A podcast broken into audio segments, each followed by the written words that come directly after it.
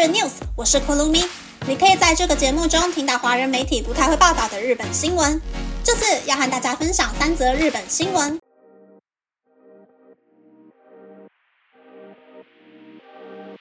第一则新闻是，年轻人在结婚和生育前面临着偿还学贷的重担。在日本，每两位大学生就有一位背负着学贷，并且为了偿还学贷而奋斗着。住在京都的阿优米小姐现年三十八岁，虽然还是单身，但有结婚的打算，并希望有机会能够生小孩。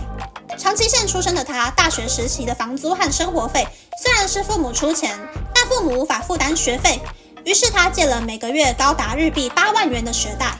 热爱学习的他，在研究所的时期，因为父母只能够负担房租，于是用每个月借到的日币十二万元负担学费还有生活费。直到就读博士二年级的时候，父母在电话里问他有没有办法还完学贷，他才突然惊醒。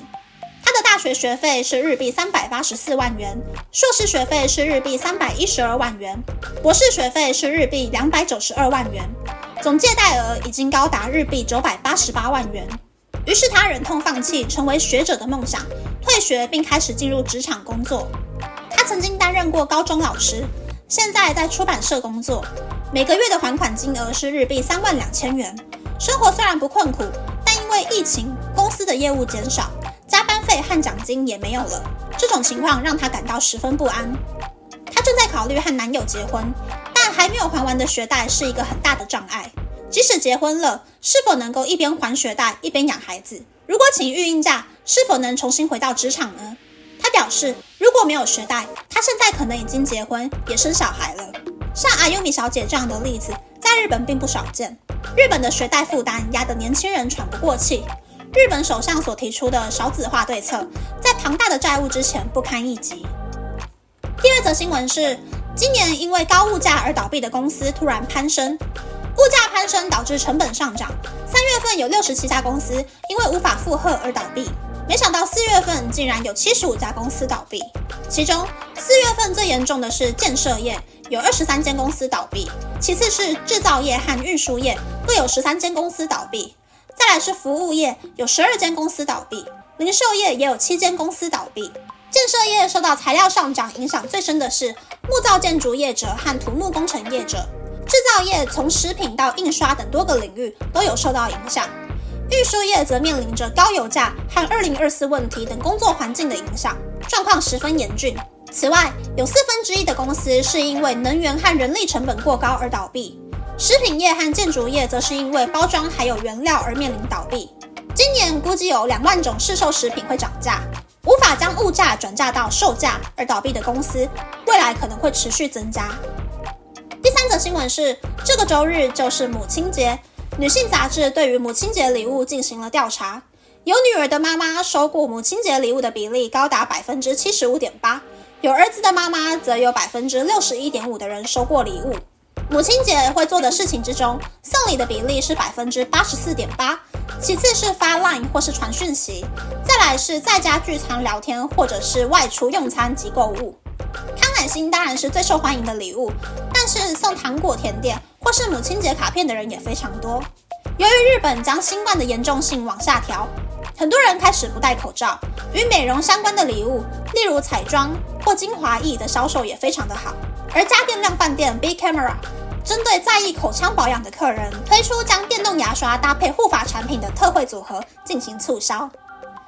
以上是这次和大家分享的三则新闻。第一则新闻是学贷压垮人的新闻。我很庆幸自己是在日本工作，因为来日本的第一年，我就把台湾的学贷都找完了。新闻中介绍的阿优米小姐，因为学贷放弃了职涯还有人生。其他那些不喜欢读书，但是因为大家都有念大学而不得不念大学，欠下一屁股学贷的人呢，应该会觉得很呕吧？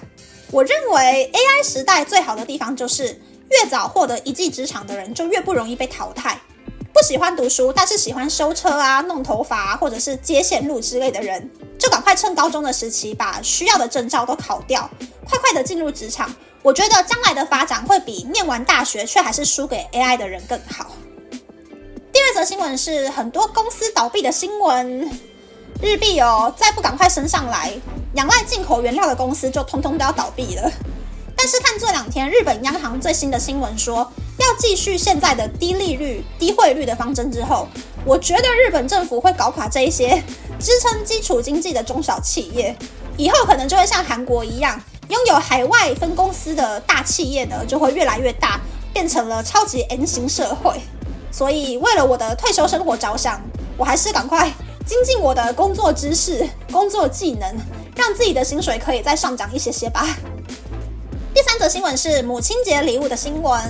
其实我回台湾的时候呢，有一直在找母亲节礼物，但是逛了机场免税店啊、购物中心、百货公司，都还是没有看到我喜欢或者是我妈妈喜欢的礼物，所以我就放弃买礼物了。不过其实我的爸爸妈妈都还蛮容易满足的，点外卖啊，或者是买八十五度 C 的小蛋糕，他们就很开心了。所以今年的母亲节应该又是。我在日本点 Uber 回家吧。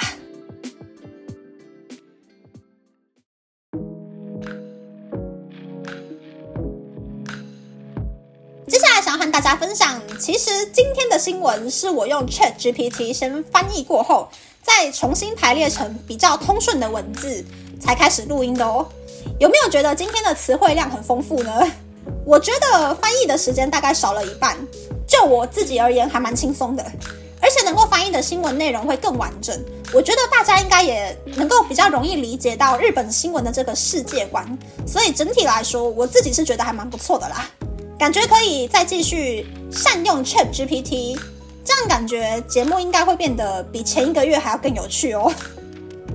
那么，那么这次的分享就到这边，不知道大家喜不喜欢这样的节目呢？欢迎大家留言和我分享你的想法。喜欢这个节目的朋友，可以在 Apple、Spotify、Google、s o n On、KKBox、My Music、First Story、Mixer Box 等 Podcast 平台和 YouTube 订阅《东京日日 News》，或是在 s o n On 小额赞助这个节目，然后追踪《东京日日 News》的 Instagram 看今天的延伸内容哦。